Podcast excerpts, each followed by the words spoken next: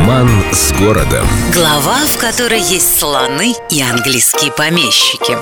В стародавние времена люди были проще и незатейливее. И для того, чтобы дать название какой-нибудь местности, часто пользовались методом «что вижу, то пою». Примерно так получила свое имя улица Караванная.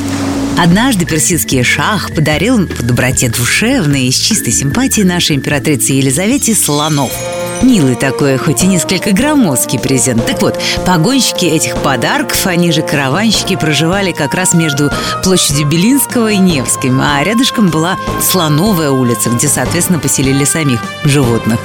Впоследствии, в 1900-м, когда слоны потерялись уже во тьме истории, на месте Слоновой улицы появился знакомый нам Суворовский проспект. А вот с прекрасным и нежно любимым мной островом Голодаем все куда запутаннее. Нынешнее название «Остров декабристов» был простое и понятное всякому, но коренные жители этой местности предпочитают и сейчас города называть себя голодайцами. О происхождении этого имени есть несколько легенд. Самая мрачная гласит, строители юного Петербурга, жившие жившие здесь, очень хотели кушать, но кушать на острове было совсем нечего, за что и получил он свое говорящее название – «Голодай».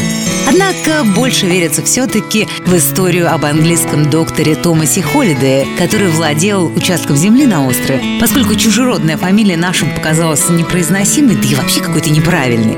Англичанин получил исправленную фамилию, и вместе с ним его владения стали островом Голодая.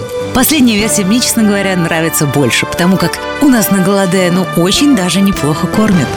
С любовью к Петербургу. Эльдо радио.